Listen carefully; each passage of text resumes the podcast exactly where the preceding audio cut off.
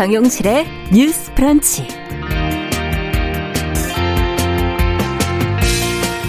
안녕하십니까 정용실입니다. 미성년자들이 무인 모텔에서 난동을 피우고 경찰이 출동을 하자 자신들이 촉법 소년이라고 주장을 하면서 적반하장식 태도를 보인 사건이 알려졌지요. 어, 모텔 업주는 이 문제를 인터넷 커뮤니티를 통해서 공론화한 뒤에 진정성 있는 사과 또 피해 보상을 받는 선에서 마무리하겠다 이렇게 밝혔는데요. 선처냐 처벌이냐 또 촉법소년 제도를 악용하는 일부 청소년들의 문제를 어떻게 해결해야 할지 같이 한번 고민해 보겠습니다.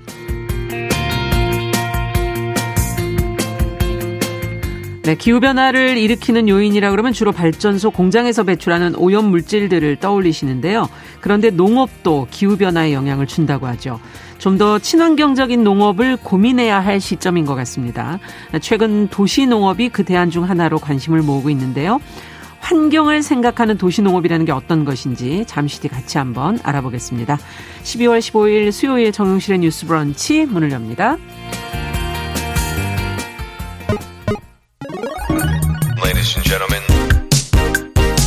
새로운 시각으로 세상을 봅니다. 정용실의 뉴스 브런치 뉴스픽. 네, 정실의 뉴스 브런치 항상 여러분들과 함께 프로그램 진행하고 있습니다. 오늘은 콩으로 많은 분들이 들어오셨네요. 김정문님, 김태현님 감사드립니다. 유튜브로도 어, 한 600분 가까운 분이 들어오셨네요. 감사드립니다. 자, 첫 코너 뉴스픽으로 시작하겠습니다. 월요일 수요일은 이 두 분과 함께하고 있습니다. 전혜연 우석대 개공 교수님 안녕하세요. 안녕하세요. 전혜연입니다. 네, 조으론 변호사님 안녕하세요. 네, 안녕하세요. 조으론입니다. 자, 우리가 대선 관련 뉴스로 오늘 좀 시작해 보죠. 국민의힘의 윤석열 대선 후보의 배우자인 김건희 씨 신상에 대한 지금 의혹 보도가 계속 나오고 있는데 과연 지금 어떤 내용들이 나오고 있는지 본인 후보 또 국민의힘 쪽에서는 또 어떻게 반응하고 있는지도 같이 한번 살펴보겠습니다. 정 교수님께서 좀 정리해 주시죠. 예, 윤석열 후보의 배우자 김건희 씨가 지난 2007년 수원여대 낸 겸임 교수 지원 서와 관련해서 네.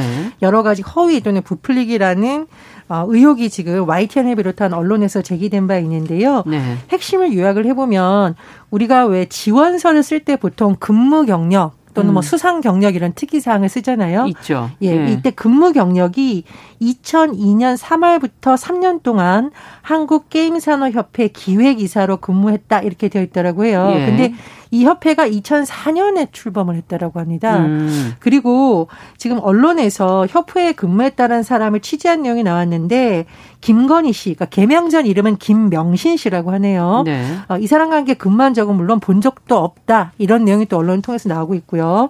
또 하나는 이제 근무 경력을 제가 지금 설명을 드렸고 수상 경력과 관련된 내용인데 네. 이 수상 경력을 보면 2004년 8월 서울 국제 만화 애니메이션 페스티벌에서 대상을 받았다. 이렇게 적혀 있는데 네. 이 당시에 개명전 이름인 김명신 이름으로 응모된 출품작 자체가 없다라는 지금 의혹이 제기되고 있고요. 네. 또 MBC 등 언론 보도를 보면 대상이라는 상명 자체가 당시 없었다. 이런 음. 지금 의혹이 제기되고 있는 상황입니다. 네. 이 당사자 김건희 씨가 YTN과 인터뷰에서 한 발언을 보면 서울 국제만화 애니메이션 대상 경력 부분에 대해서 물었더니 돋보이려고 한 욕심이었고 그것도 죄라면 죄다라고 해서 일부 좀 시인한 거 아니냐 이런 해석이 나오고 있고요. 네. 또 수상 경력이 학교 진학용이 아닌데 문제냐는 식의 입장이 나왔고 결혼한 상태도 아니었는데 이렇게까지 검증을 받아야 되냐 이렇게 말한 것으로 전해지고 있습니다. 네. 이 의혹이 이제 제기되자 국민의힘 선대위에서는 재직 기간과 관련해 착오가 있었다 이렇게 밝혔고요. 윤석열 후보에게 기자들이 협회에 관련한 일을 물었더니 음. 어, 그 수상 경력이나 이런 것에 대해서는 회사의 운영 과정, 작품의 출품에 깊이 관여를 했고 전체적으로 허위 경력은 아니라는 취지의 발언을 했습니다. 그런데요.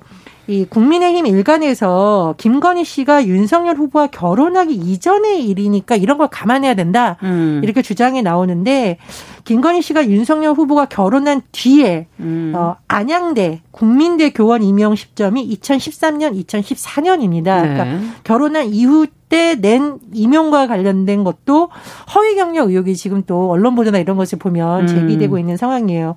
그래서 기자들이 윤석열 후보에게 또 물어봤습니다. 네. 그 결혼한 후에도 이력서 허위로 작성한 논란이 있다. 어떻게 음. 생각을 하냐 물었더니 윤석열 후보는 잘뭐 모르는 일이다. 음. 허위라는 게 뭐가 있냐? 아직 금시초문이다. 이렇게 음. 답변을 했습니다. 어찌건 이게 대선 후보의 배우자와 관련된 논란인데다가 대선이 네. 얼마 안 남았어요. 그래서 민주당에서는 윤석열 후보가 말한 공정 상식이 이런 거냐라고 공세를 강화하고 있고요. 정의당에서는 네. 김 씨의 허위 경력 의혹을 감싼다면 윤석열 후보의 공정은 결국 내로남불이라는 거 아니냐 정확한 음. 입장을 밝히라고 압박을 했습니다. 그리고 이와 별개로 음, 김건희 씨가 과거에 뭐 어떤 업소에서 뭐 근무를 했다 안 했다 논란이 있는데 이 부분에 대해서는 사실은 어, 너무 여성 혐오 부분이 아니냐. 그렇죠. 그리고 이것을 음. 뭐 공적으로 검증을 해야 되냐는 부분이 있기 때문에 민주당 내에서도 비판 여론이 제기된 바 있습니다. 네. 자, 어쨌든 후보와 배우자가 직접 발언한 내용들에 대해서 또 지금 여러 가지 반응들이 언론들이 어, 적고 있는데 두 분의 생각을 좀 듣고 싶네요. 어떻게 생각하십니까? 일단 네. 저 같은 경우에는 이제 김건희 씨가 허위 수상 경력에 대해서 돋보이려고 한 욕심이다. 그것도 음. 죄라면 죄.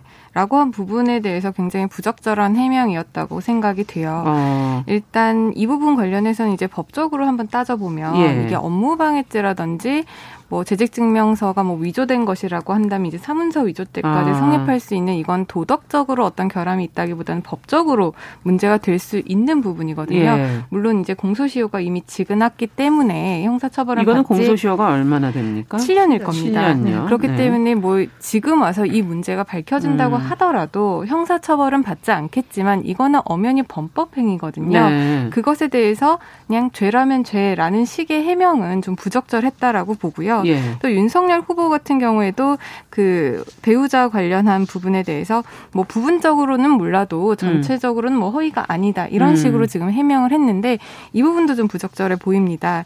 일단 뭐 전체가 허위가 아니고 부분이 허위면은 그건 허위가 아닌 게 아니잖아요. 일단 음. 허위는 허위인 것이잖아요. 네.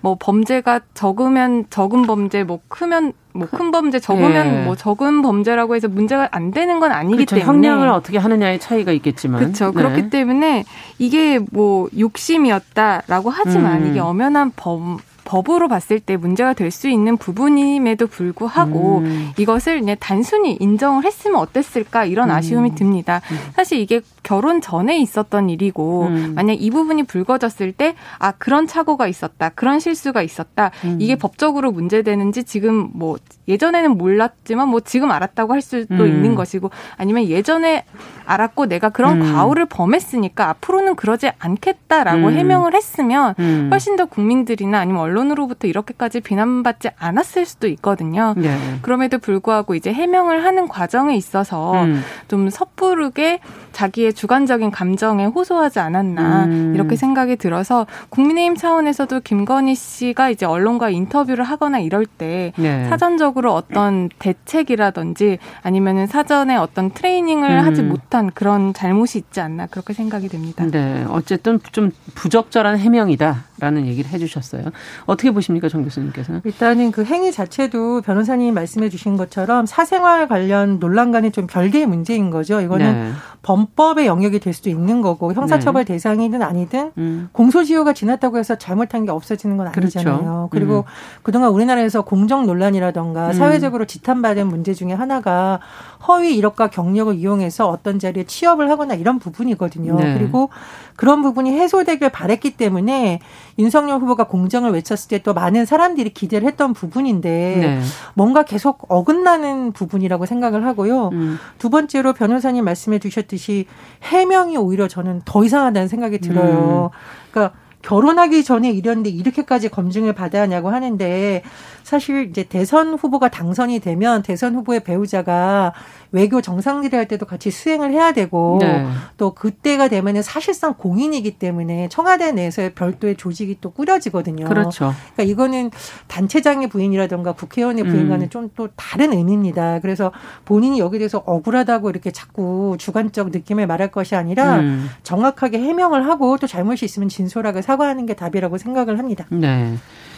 자, 뭐 지금 앞서 얘기해 주신 것처럼 정 교수님께서도 공정과 상식을 내세우는 어, 윤 후보의 상황에서 김건희 씨에 대한 의혹이 과연 이제 배우자 리스크로 작용을 할 것인가 이에 대한 이제 기사들도 지금 많이 나오고 있는데요. 두 분께서는 이 측면에서는 어떻게 보고 계십니까? 어, 저 같은 경우에는 이미 다 반영이 되었다고 봅니다.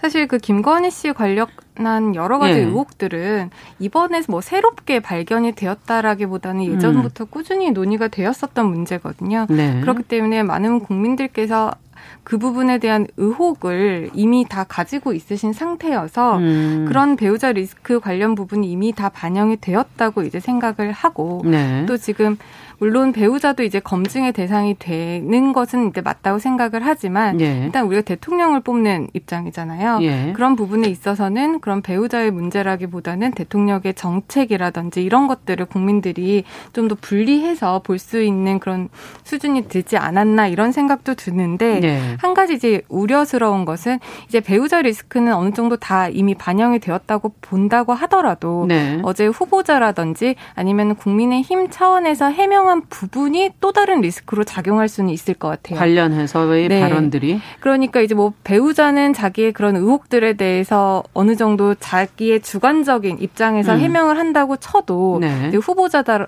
후보자라든지 아니면 국민의힘 차원에서는 이제 그당 음. 차원의 네. 적극적인 네. 무슨 선제적인 대응이라든지 후속 조치가 이제 좀 깔끔하게 해명 아니면 사과 음. 뭐 공식 입장 발표 이런 것들이 있어야 되는데 그런 것들이 아직 좀 어, 미흡해 보이거든요. 네. 그렇기 때문에 여기서 이제 김건희 씨에 대한 의혹들을 음. 당이라든지 아니면 후보자가 어떻게 해명하는지는 또 다른 리스크로 작용할 여지는 있다고 생각을 합니다. 네. 어떻게 보세요, 정 교수님께서는? 네, 과거에 우리 장관 청문회 할 때 왜 장관 부인이 네. SNS에다가 뭐 그릇 같은 거 사가지고 음. 가지고 들어왔다. 이것 때문에 결국 어, 네, 굉장히 시끄러웠던 거 기억이 네. 나시죠? 이게 음. 위법이냐 아니냐에 따라서 국민들 입장에서는 네. 공직자의 부인도 어떤 공직자 가족으로서의 받는 혜택을 누리니까 그 해외 같이 나간 건데 네. 그 시간에 가서 저런 일을 하고 있다는 걸 굉장히 분노한 거지 음. 그 그릇이 뭐 엄청나게 비싼 거다 혹은 뭐 음. 뭐 진짜 밀순이 아니냐 이런 부분은 아니었거든요. 네. 그 거기에 대해서 좀 더 진솔하게 해명을 하고 이렇게 하려고 노력은 했지만 국민들은 이미 그런 부분이 굉장히 화가 나 있던 거거든요. 음. 그래서 공직자나 그 공직자인 사람의 가족이 누리는 혜택이 과연 음. 개인적인 것이냐, 음. 국민의 세금과 공적인 위치 때문에 얻어지는 부분이 분명히 있는데 그렇죠. 그렇기 때문에 검증의 기준이 계속 높아지는 것으로 보입니다. 그리고 변호사님이 너무 정확하게 짚어주셨는데 음. 김건희 씨를 둘러싼 의혹은 국정감사에서 제기된 바 있죠. 그런데 네. 이게 그냥 유야무야 되다가 이번에 터진 건데 사실은 의혹이 하나인 건 아니에요. 음. 박사학위 논문 표절 의혹. 도이치모터스 주가 조작 가담 의혹, 음. 코바나 컨텐츠 협찬 관련 의혹 등등이 있었는데 이런 부분이 누적이 돼 있고 여기에 대해서 깔끔한 해명이라던가 진솔한 음. 해명이 안 되기 때문에 저는 이게 어떤 내관이 될 수 있다고 보거든요. 네. 그래서 어, 이른바 이 리스크에 대해서 국민의힘이 어떻게 대응을 할지를 좀 지켜봐야겠습니다. 앞으로도 좀 나올 내용들이 더 있을 수 있다라고 지금 정 교수님께서는 보시는 것 같네요. 자, 관련된 부분 앞으로 어떻게 또 어, 해명을 해나가면서 배우자 리스크를 관리하게 될지 지켜보도록 하겠습니다. 자, 두 번째 뉴스로 좀 가보죠. 앞서 어, 오프닝에서 제가 좀 말씀을 드렸던 내용인데 어, 보도가 많이 된 내용이에요. 무인 모텔에서 난동을 부린 어, 소, 소년들이 자신들이 촉법 소년이라고 하면서 불량한 태도를 보여서 어, 문제가 됐었고 보도가 나왔습니다. 알고 보니 촉법 소년이 아니다라는 것이 또 어, 최근에 보도가 나왔는데요. 관련된 내용 간략하게 좀 조으론 변호사께서 정리를 좀 해주시죠. 네, 경북 포항의 한 무인 모텔에서 일어난 일인데요. 이전에도 이 미성년자들이 입실 시도를 하다가 못 들어갔는데 이번에는 그 무인 자판기를 통해서 네. 이제 결제를 하고 무인 모텔에 입실을 힘, 했습니다. 어. 미성년자들 다섯 명이었는데 이들이 이제 들어가서 술을 마시고 또 침구나 매트리스에 소위 이제 담배빵이라고 음. 하는 그러니까 재물 손괴를 한 거죠. 예. 게다가 이제 창문 손잡이라든지 입구 문에 있는 그 손잡이까지 마구 어. 파손을 했다고 합니다. 예. 그러니까 이제 모텔 업주가 아이들에게 주의를 줬는데 음. 아이들이 그걸 반성하는 게 아니라 자기들이 이제 미성년자고 우리가 촉법 소년이니까 뭐 죽이고 싶으면 죽여봐라, 뭐 고소해라 어. 이런 식으로 대들었다고 합니다. 예. 경찰에 신고를 해서 이제 경찰이 출동했는데도 아이들의 태도는 전혀 달라지지 않았고요. 경찰에게도 이런 난동을 부리고 음. 자신들은 촉법 소년이니까 뭐 하려면 마음대로 해라라고 하는 조롱하는 모습을 보였다고 합니다. 이제 업주는 지금 손해를 한 네. 400만 원 정도 보고 있다고 해서 예. 어떻게 합의할지는 계속 우리가 지켜봐야 될 것 같은데요. 그렇죠. 아이들이 지금 잘못 알고 있었던 게 있습니다. 아이들이 당시에 만 14세가 넘었기 때문에 촉법 소년이 아니었어요. 네, 만 14세까지가 촉법 소년입니까? 만 14세 이상부터는 이제 촉법 소년이 아니라 범죄 소년이 그렇군요. 돼서 어. 소년법이랑 형사 처벌도 이제 가능하게 음. 되는데 우리나라 법상 이제 연령에 따라서 처벌을 하고 있습니다. 예. 이제 만 10세 미만 같은 경우에는 이제 범법 소년이라고 해서 예. 아무런 법적 제재를 받지 않아요. 그냥 음. 소년이나 보호자 정도에게 훈계하는 식으로 끝나고요. 예. 하지만 만 10세 이상부터 만 14세 미만은 음. 이제 촉법 소년이라고 해서 형사 처벌은 받지 않지만 이제 뭐 감호 부탁이라든지 음. 뭐 최악의 경우에는 소년원 송치 같은 보호 처분은 가능한 아. 그런 나이고요. 네. 만 14세 이상, 만 19세 미만 같은 경우에는 이제 범죄 소년이라고 해서 예. 형사 책임도 있다라고 보고 형사 처벌도 이제 가능하게 됩니다. 이때부터 소년원을 가, 게될 수도 있는 거죠. 만 10세부터 소년원은 갈, 아, 수가, 갈 수가, 있고요. 있군요. 만 14세가 어. 넘으면 소년원도 갈 수 있고 일반 성인들이 가는 교도소도, 교도소도 갈 수가 되고. 있어요. 네. 그런데 보통 이제 14세 미만, 10세부터 음. 1세부터 14세까지는 촉법 소년이라 그래서 소년원에 갈 수는 있지만 이런 중한 처벌이 내려지진 아. 않습니다. 그러니까 이 아이들이 이런 점을 악용을 아이고. 해서 어른들을 좀 조롱했던 것 같습니다. 네. 아이고 요즘에는 모르는 게 없네요. 법적인 것까지도 지금 연령별로 이렇게 지금 처벌 수위 같은 것이 이제 정해져 있는 건데 우리의 경우 어 모텔 업주분께서는 어쨌든 사건에 매우 관용적으로 대응을 했는데 어, 잘못을 저지른 미성년자들이 좀 확실하게 반성할 수 있도록 사건 접수를 해서 혼내줘야 하는 하는 거 아니냐 하는 그런 의견들도 꽤 있습니다. 두 분께서는 이 사건을 보시면서 어떤 생각을 하셨는지 정 교수님께 먼저 여쭤볼게요. 어른들 말씀에 머리가 좋고 똑똑하다. 근데 나쁜 쪽으로 똑똑하다. 어. 이 말이 딱 여기에 어울리는 그러네요. 말이 아닐까 싶습니다. 그러니까 네. 모텔에서 이런 행동한 것도 문제인데 네. 주인이 가서 꾸짖거나 했을 때 잘못했습니다. 그렇죠. 안 하겠습니다. 이렇게까지 음. 안 커졌을 텐데 촉 법소년 제도를 너무 잘 알고 악용을 어. 하라는 건 정말 문제라고 그러니까요. 보고요. 네. 그리고 언론 보도를 보면 이 학생들의 부모들도 처음에는 뭐 신고하려면 하라 하다가 이게 사건이 커지니까 나중에 어. 했다고 하는데 부모님들도 아이들의 미래를 생각했다면 오히려 잘못을 꾸짖어야죠. 잘못을 꾸짖어야 네. 다음에 이런 일이 없겠죠. 음. 그래서 어른들의 태도도 매우 중요했다고 보고요.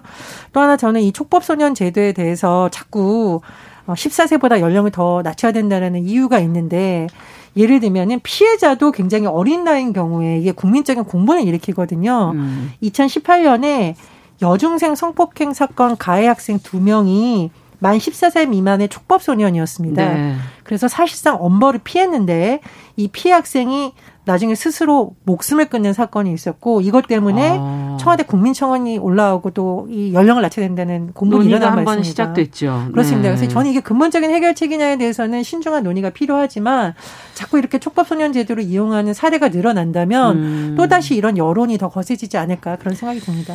정말 이게 문제네요. 근데 그렇다고 또 이 자라나는 아이들에게 너무 어, 형을 심하게 주면서 교육을 하는 것이 아닌 것으로 가는 것도 맞느냐 어떻게 보십니까 조 변호사님께서는? 어, 저 같은 경우에는 이제 미성년자들에게 이렇게 촉법 소년이라고 해서 음. 처벌을 약하게 하는 이유가 아이들을 이제 우리가 보호해야 할 존재라고 인식을 그렇죠. 하고 있기 때문인데 사실상 요즘 아이들이 또 저희 때 아이들이랑 또 다르다고 생각을 하거든요. 음. 일단 유해한 미디어에 많이 노출이 되어 있어서 아이들이 네. 무엇이 범죄이고 이런 부분에 대해서 이미 잘 알고 있어요. 음. 그러다 보니까 오늘과 같이 뭐 난촉복 소년이니까 뭐 처벌 안 받아 약하게 받아 아. 이런 거를 악용하는 사람들도 많이 늘어나고 있는 것이거든요. 예. 그리고 이 촉법 소년이라는 제도가 지금 70년 전에 만들어진 아, 제도입니다.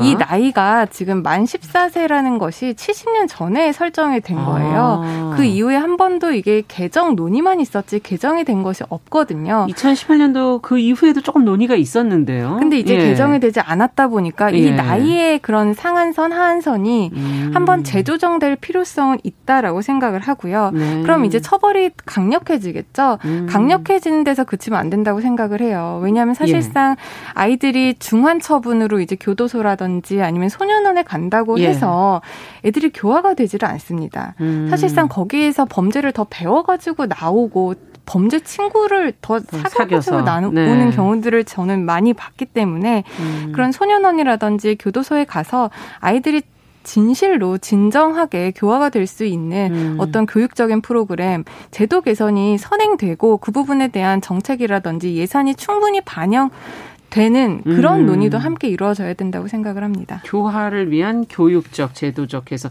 어떤 걸 한 말씀씩 더 붙여주신다면요? 어떤 뭐, 게 언론 보도에 따르면 소년원 거치 뒤에 재범률이 거의 70%라고 하니까 음. 변호사님 말씀해 주신 대로 이제 법적 처벌이 교화 교정 기능이 있느냐는 여전히 논란인 것 같습니다. 그런데 이게 음. 저는 마음이 늘 복잡한 게 학교 폭력 문제거든요. 예. 그래서 이 학교 폭력 문제에 있어서도 이런 기준을 적용하는 것이 맞는지에 대해서는 음. 사회적인 논의가 필요하다 이렇게 생각을 합니다. 네, 한 말씀 더 붙여. 그리고 지금 촉법 소년이라고 해서 처벌을 받지 않는 게 아니에요. 그 음. 점들을 우리 아이들이 음. 알았으면 좋겠어요. 지금 그러네요. 촉법 소년이라고 하더라도 소년원에 장기 2년 동안 갈 수 있거든요. 음. 그러니까 이러한 제도를 적극적으로 활용해서 처분도 좀 강하게 하고 음. 아이들도 좀 경각심을 키웠으면 가져야겠다. 좋겠습니다. 네. 뉴스픽 조은 변호사 전혜영 교수와 함께 이야기 나눠봤습니다. 말씀 잘 들었습니다. 감사합니다. 감사합니다. 감사합니다. 정영실의 뉴스 브런치 1부 마치고 잠시 후 돌아오겠습니다.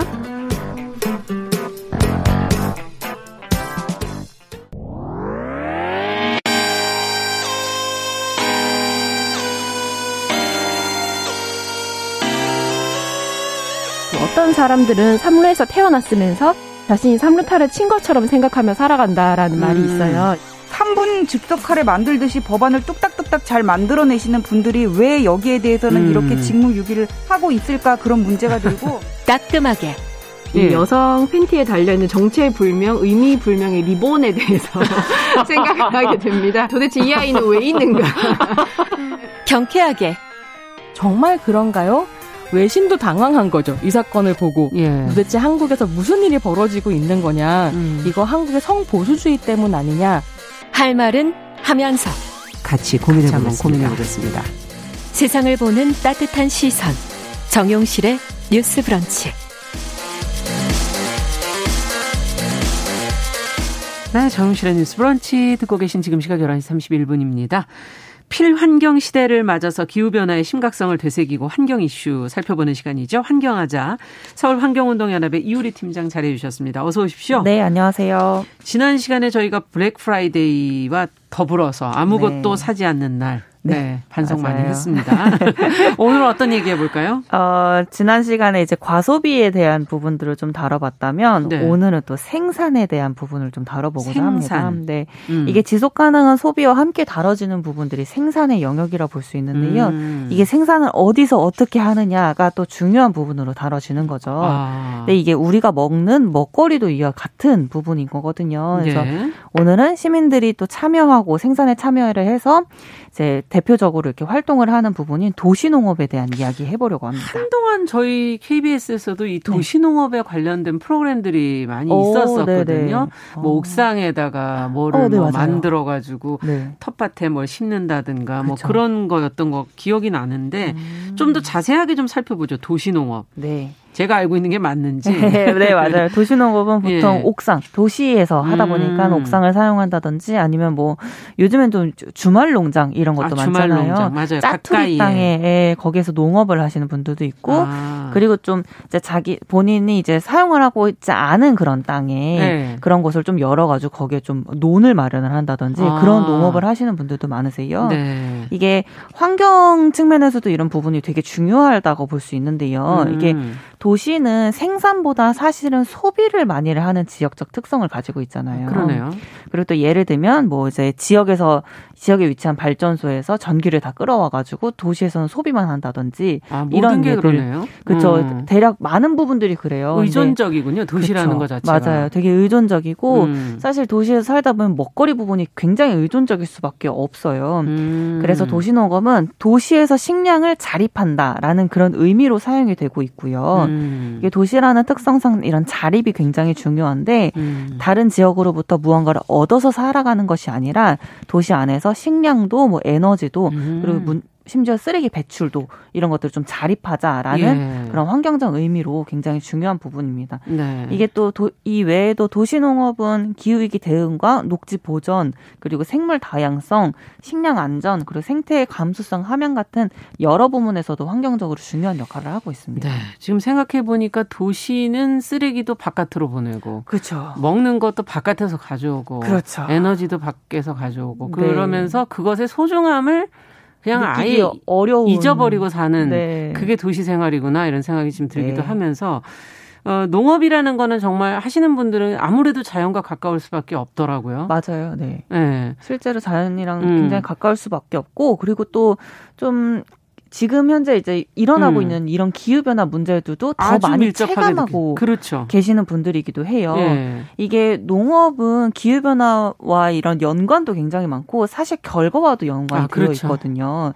이게 한 가지 예를 들어보면 2007년부터 2011년 사이에 전 세계적으로 기후 변화가 있었고요. 예. 이런 기후 변화로 인해서 곡물 생산이 어려워져서 이로 인해서 식량 가격이 굉장히 급격하게 폭등했던 예. 사례들도 있었고 그 이제 같이 하면서 뭐 무역 제한 이런 것도 같이 있다 보니까 음. 세계적인 식량 대란도 일어났었습니다. 아. 근데 이런 식으로 원인이랑 이렇게 결과와도 연관, 연관이 되어 있는데요.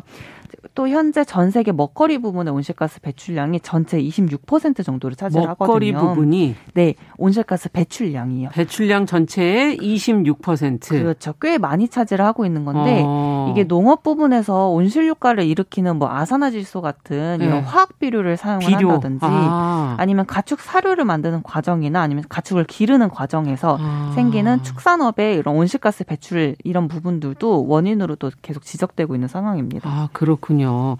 농업이 기후변화의 한 일부 요인이 될 수도 있다. 그러면 도시농업도 마찬가지 아니에요?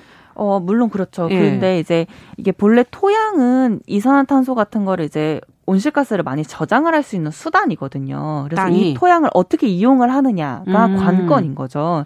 앞서 지적된 이런 농업의 이제 기후변화 문제는 생산량을 극대화하기 위한 그런 방식 때문에 이런 문제들이 생기는 건데요. 아. 예를 들면 그냥 엄청난 큰 땅에 그냥 많은 비료들을 사용을 화학 비료를 사용을 네. 하면서 많이, 많이 만드는 거죠. 네. 예. 그런 방식들을 음. 지금까지 택해 와서 이런 온실가스 배출량을 더 많이 늘려왔다면 음. 도시 농업은 우리가 조금이라도 좀 더 가까운 지역에서 이런 먹거리를 생산을 하고 소량하니까 그렇죠. 비료도 비료도 사용하지 않고 그렇죠. 이런 방식으로 생산을 해서 좀더 건강한 먹거리를 음. 그리고 또 온실가스 배출을 하지 않는 먹거리를 생산을 하자라는 측면도 강, 강하게 있습니다. 네, 이렇게 분산해서 생산을 하다 보면은 아무래도 대량 생산하는 뭐 막 비료를 뿌리고 이런 일도 좀 줄어들지 그렇죠. 않겠는가 하는 연결고리 속에서 지금 이 얘기를 하시는 거죠. 네네 네, 맞습니다. 음. 이게 한 가지 이제 예를 들어보면 한국 한, 그 환경연구원에서 네. 도시농업의 온실가스 저감 효과 및 정책 방안에 대한 보고서를 낸 적이 있었는데요. 어. 이게 도시농업이 얼만큼 온실가스 저감 효과가 높은가를 판단하는 그런 보고서인 거죠. 연구를 한 건데. 네. 서울시 안에서 도시농업이 가능한 면적이 있습니다. 이게 한 50제곱킬로미터 정도 되는데요. 이게 어느 정도인지 모르겠는데 하여튼. 그렇죠. 예. 네. 이런 면적이 있는데 이 면적에 만약에 뭐 시금치, 뭐 음. 콩나물 이런 뭐 등등의 이런 작물들을 생산을 하면 재배를 하면 기존의 이 작물들을 수송을 하는 과정에서 발생했던 그런 온실가스량들이 아. 있잖아요. 아. 근데 이런 이산화탄소가 약 1톤 정도는 저감을 할 수 있다라고 이야. 이렇게 연구된 부분들이 있고 아까 이제 옥상 위에서 도시농업하는 그런 부분을 말씀을 해주셨는데 네. 서울은 또 굉장히 건물이 많습니다. 건물마다 옥상이 다 있잖아요. 그렇죠. 그 네. 옥상은 당연히 있겠죠. 근데 그 옥상 위에 만약에 이제 이 건물 옥상의 한 면적의 한 30% 정도는 도시농업에 활용을 한다라고 음. 친다면 옥상 녹화에 따라서 냉난방 에너지까지도 저감을 할 수 있을 것이라고 밝혀졌는데요. 음. 요즘에 이제 서울시 안에서도 cool roof라고 하는 cool roof. 이제 사업을 많이 하고 네. 있어요. 정책들이 많이 시행이 되고 있는데 요게 이게 뭐 한 8, 90년대에 지어진 건물 같은 경우는 대부분 이제 이제 하늘에서 바라봤을 때 초록색 건물이거든요. 네. 옥상이 이제 초록색으로 뒤덮여 있는 주택가나 뭐 예. 상업 건물이나 이런 것들이 있는데, 네. 근데 이게 초록색인 경우에는 햇빛을 더 많이 끌어당기는 거죠. 어. 흡수를 하는 거예요. 그래서 어. cool roof라고 하는 거는 그걸 좀 더 시원하게 만들기 위해서 그 초록색 바탕을 방수 페인트를 흰색으로 칠하는 아. 전환을 하는 거죠. 그러다 네. 보니까 그 건물에서 사용을 했을 때 건물 자체가 햇빛을 덜 흡수를 할 수 있고 예. 그리고 이런 것들을 좀 흰색으로 바꾸면서 이제 냉난방 에너지를 음. 저감을 할 수 있을 텐데 그렇군요. 이거 그 자체가 녹 옥상을 녹화한다면 예, 도시 농업을 하면서 만든다면. 네 밭으로 만든다면 더 많은 냉난방 에너지 효과가 있는 거죠. 거기서 다 하는. 흡수를 해주고 밑으로는 내려올 일이 별로 그렇죠. 없어지는 네. 흙이 또 그 안에 들어가니까 맞습니다. 네, 그러니까 에너지도 절약되면서 또 어, 생산도 하고 네. 일석이조다 이렇게 지금 보시는 거네요. 네 맞습니다. 음, 정말 어그 도시가 우리가 지금 도시화율이 굉장히 높죠. 전체적으로 네, 본다면 도시화율이 굉장히 높죠. 그래서 음. 요즘에 이제 서울시는 물론이고 뭐 음. 광주나 여러 광역시 차원에서 대도시로 좀 펼쳐지는 곳들에서 음. 도시농업을 많이 시행을 하고 계시더라고요. 네. 정책으로 하시면서 시민들이 거기서 참여할 수 있게끔 그런 장도 마련을 하시고 하는데 이게 도시라는 공간에서 농업을 하는 거다 보니까 농업을 진행하는 공간과 장소가 조금 다르고 그렇죠. 그렇기 때문에 기존처럼 밭을 갈거나 음. 뭐 특정 작물 위주로 경작하는 것이 아니라 밭을 갈지 않고 음. 토양의 온실가스 흡수력을 높이는 방식으로 그러니까 흙의 회복력 자체를 높이는 그렇죠. 그런 퍼머컬처 방식의 농업도 확산이 되고 있다고 합니다. 퍼머컬처 이건 또 뭔 말입니까? 이게 말 음. 그대로 이제 합성어이긴 한데요. 말 그대로 지속 가능한 농업이라고 음. 이해하시면 되겠어요. 흔히들 이제 흙이 숨쉬는 건강한 농업이다라고 음. 뭐 이렇게 땅이다라고 표현을 하는데 이게 보통 밭을 갈거나 화학 비료를 주게 되면 땅이 더 단단해지고 그래서 한 해 농사가 마치게 되면 또 다시 밭을 가는 방식의 농업이 그렇죠. 진행되거든요. 음. 근데 이게 밭을 가는 과정에서 또 다시 이제 땅 속에 저장되어 있던 온실가스가 아. 다시 이제 대기로 배출되는 아. 그런 현상들이 발생하기 때문에 이런 악순환을 끊기 위해서 퍼마컬처라는 방식을 도입을 하는 거예요. 네. 그러니까 토양 구조를 안정화시키고 밭을 갈지 않는 방식으로 하는 음. 것들도 많이 확산되고 있다고 합니다. 네. 공간이 아무래도 근데 좀 있어야 되기 때문에 네. 누구나 할 수 있을까로 지금 거의 대부분의 땅이 아스팔트로 깔려 있어서 그렇죠. 참 고민이네 이런 생각이 드네요. 지금 도시농업 얘기를 하다 보니까. 네, 맞습니다. 이게 옥상 녹화도 음. 물론이고 도시농업도 도시 안에서 먹거리를 생산하는 측면이 굉장히 중요하기 때문에 이런 것들이 많이 확산됐으면 하는 바람입니다. 네. 자, 환경하자. 오늘 서울 환경운동연합 이우리 팀장과 함께 도시농업에 대해서 오늘 이야기 나눠봤습니다. 말씀 잘 들었습니다. 감사합니다. 네, 감사합니다.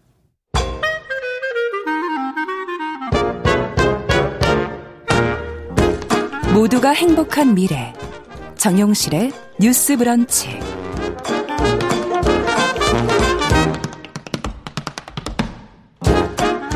네, 정은실의 뉴스 브런치 듣고 계신 지금 시각 11시 41분입니다.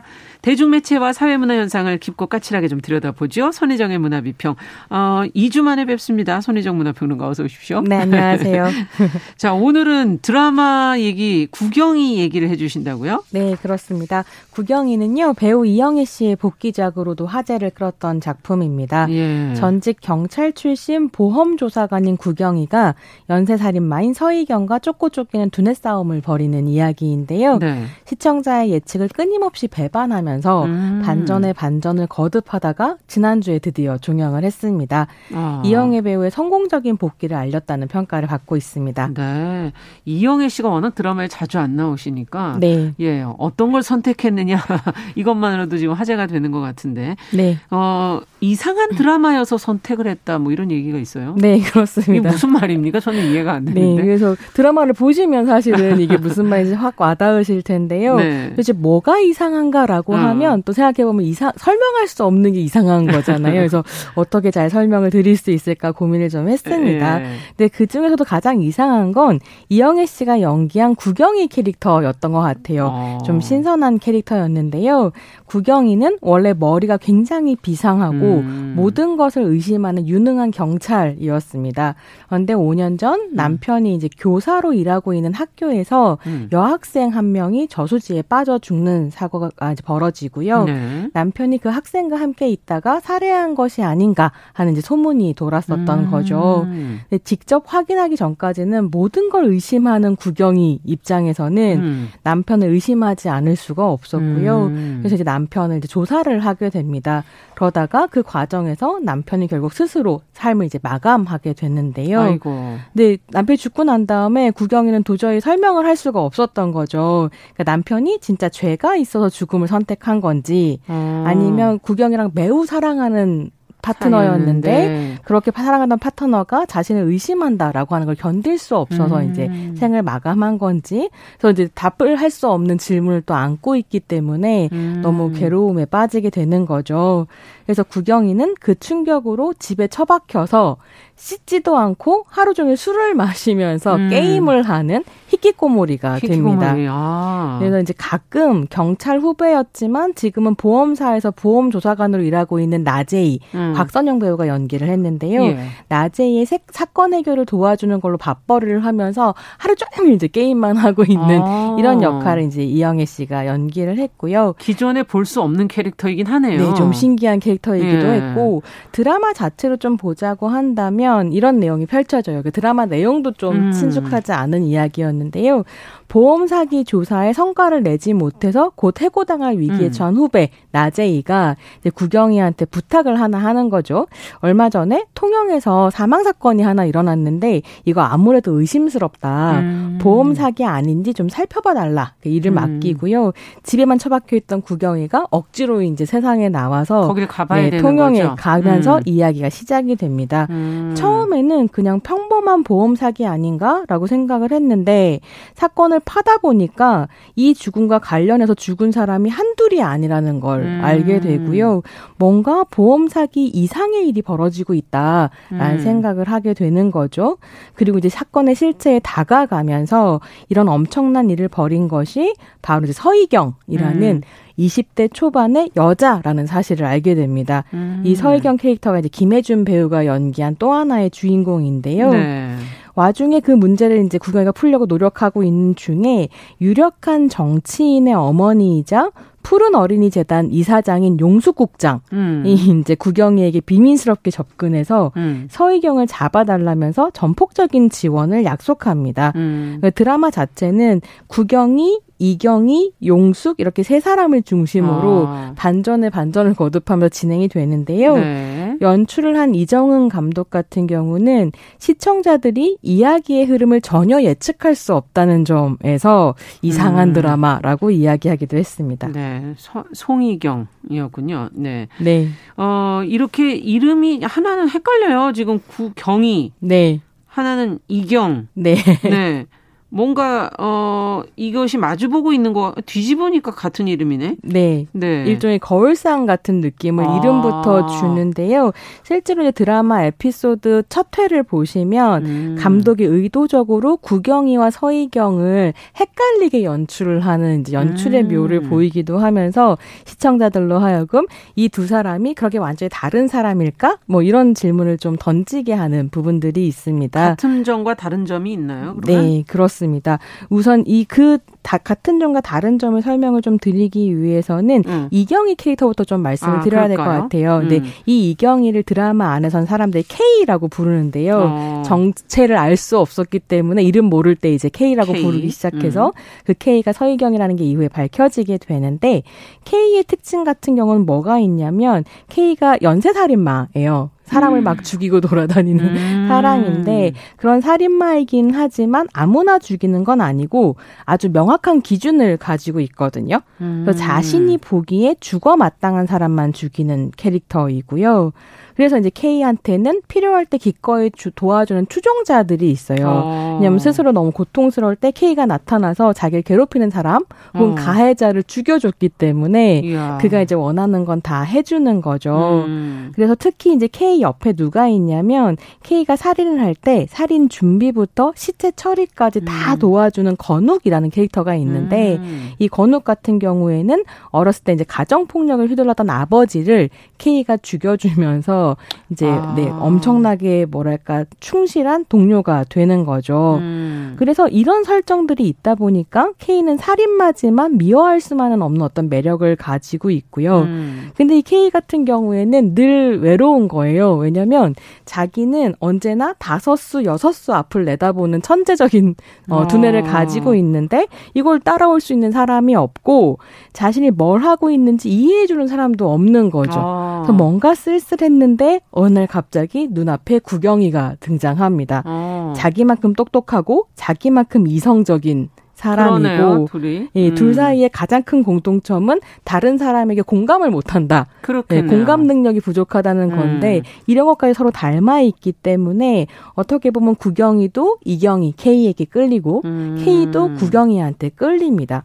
그래서 이 드라마의 되게 중요한 매력 음. 뭐 케미 포인트는 뭐냐면 구경이와 이경이가 서로를 견제하면서 서로를 관찰하고 그렇겠네요. 서로에게 끌리면서 이 일들을 즐기는 이런 아. 식의 이제 케미라고 할 수 있을 것 같습니다. 네. 근데 K가 왜 어떻게 해서 태어난 거 이런 살인마로 태어나게 된 음, 연쇄 살인마가 네. 되었는가 하면 개인적인 차원과 사회적인 어. 차원 두 가지를 좀 볼 수 있을 것 같은데요. 개인적인 차원에서는 K가 아주 어렸을 때 음. K 이제 아버지가 어머니를 살해하는 충격적인 사건을 목격하면서 음. 사이코패스가 됐다라고 음. 하는 이제 사이코패스물의 어떤 장르 관습을 그대로 가지고 오고 있고요. 네.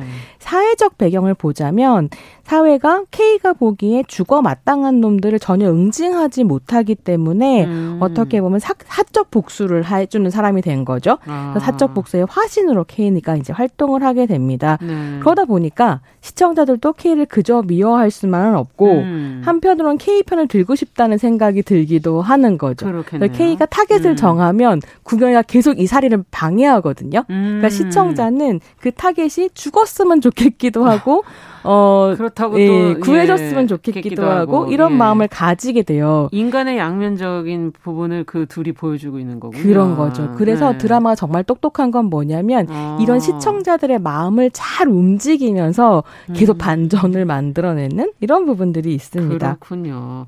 어, K가 죽였거나 죽이려고 한 사람들이 다 죄를 지었다. 응징받아 마땅하다. 뭐 이렇게 표현을 해주셨는데, 어, 이를 통해서 우리 사회에서 문제가 되고 있는 범죄들의 유형들이 이렇게 네. 나오게 된다면서 어떤 범죄들이 등장을 합니까? 그러면? 뭐 가정 폭력, 음. 직장 갑질, 디지털 성범죄 등 다양한 범죄들이 아. 이제 등장을 하게 되거든요. 네. 그리고 이 범죄들은 다 현실에서 벌어지고 있는 사건들입니다. 예.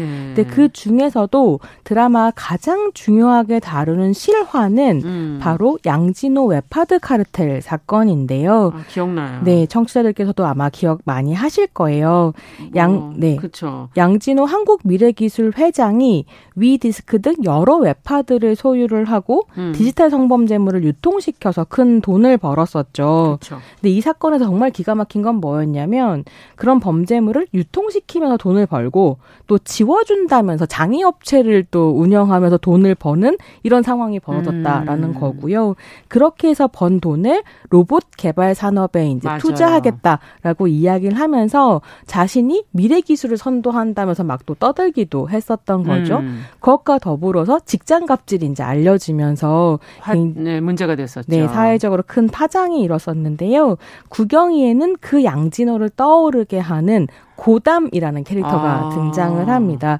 김수로 배우가 연기를 했는데요. 음. 인권 변호사이면서 로봇 개발 회사의 회장이면서 네. 이제 서울시장 후보에 도전하려는 이런 캐릭터인 거죠. 네. 그래서 K가 고담을 죽이려 하고 구경이가 이것을 음. 막으려 하는 이런 음. 이야기가 또 중요한 에피소드로 등장합니다. 야, 지금 그런 어, 이경과 경, 어, 경이 이렇게 보다 보니까 단죄 자격은 과연 그럼 누구한테 있나 이런 생각이 한번 해 보게 되네요. 시청자 입장에서는. 네. 음. 그러니까 저는 보면서 그런 생각이 들었는데요.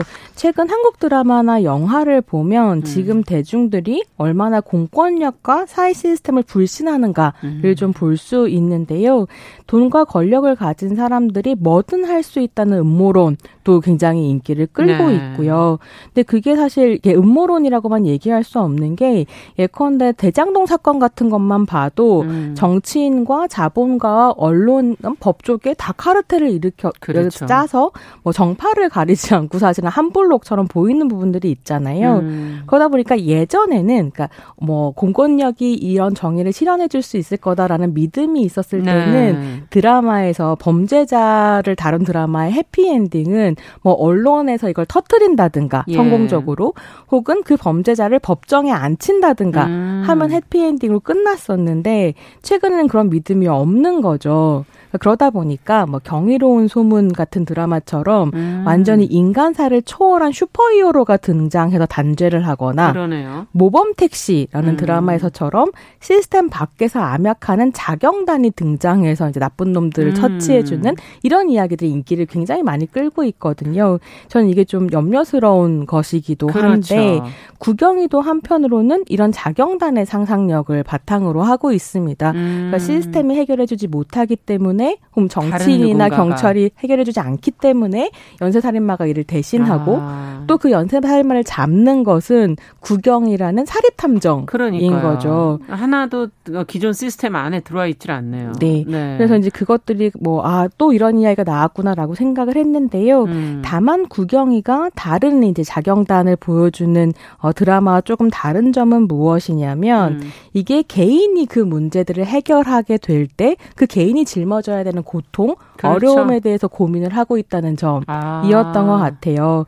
이게 이 드라마에서 어떤 장면이 나오냐면 디지털 성범죄의 피해자로서 너무 괴로워하던 한 여성 캐릭터가 등장하는데 네. 이제 K가 그 가해자를 죽여주거든요. 아. 그래서 또 이제 이 피해자는 어, K를 도와주는 일을 하게 되죠. 근데 드라마의 마지막 부분에 가게 되면 이 피해자가 K를 붙드는 이제 구경이를 도와주는 음. 상황으로 반전이 돼요. 아. 이제 구경이가 얘기하는 거죠. 왜 나를 도와주냐. 그랬을 때 그 피해자가 뭐라고 이야기를 하냐면 누군가를 죽이고 싶다, 죽이겠다라는 생각을 품고 사는 게 얼마나 고통스럽고 아. 힘든 일인지 내가 안다. 예. 그래서 나는 나를 도와주었던 그 여자가 그 음. 그 젊은 여자가 더 나은 삶을 살았으면 좋겠다. 여기까지 했으면 음, 좋겠다. 그러니까 당신이 이제 좀 잡아달라 아. 이렇게 이야기를 하는 거죠. 그렇군요. 그래서 이 드라마 자체를 보고 있으면 여전히 구경이도 공권력을 신뢰하는 드라마는 아니지만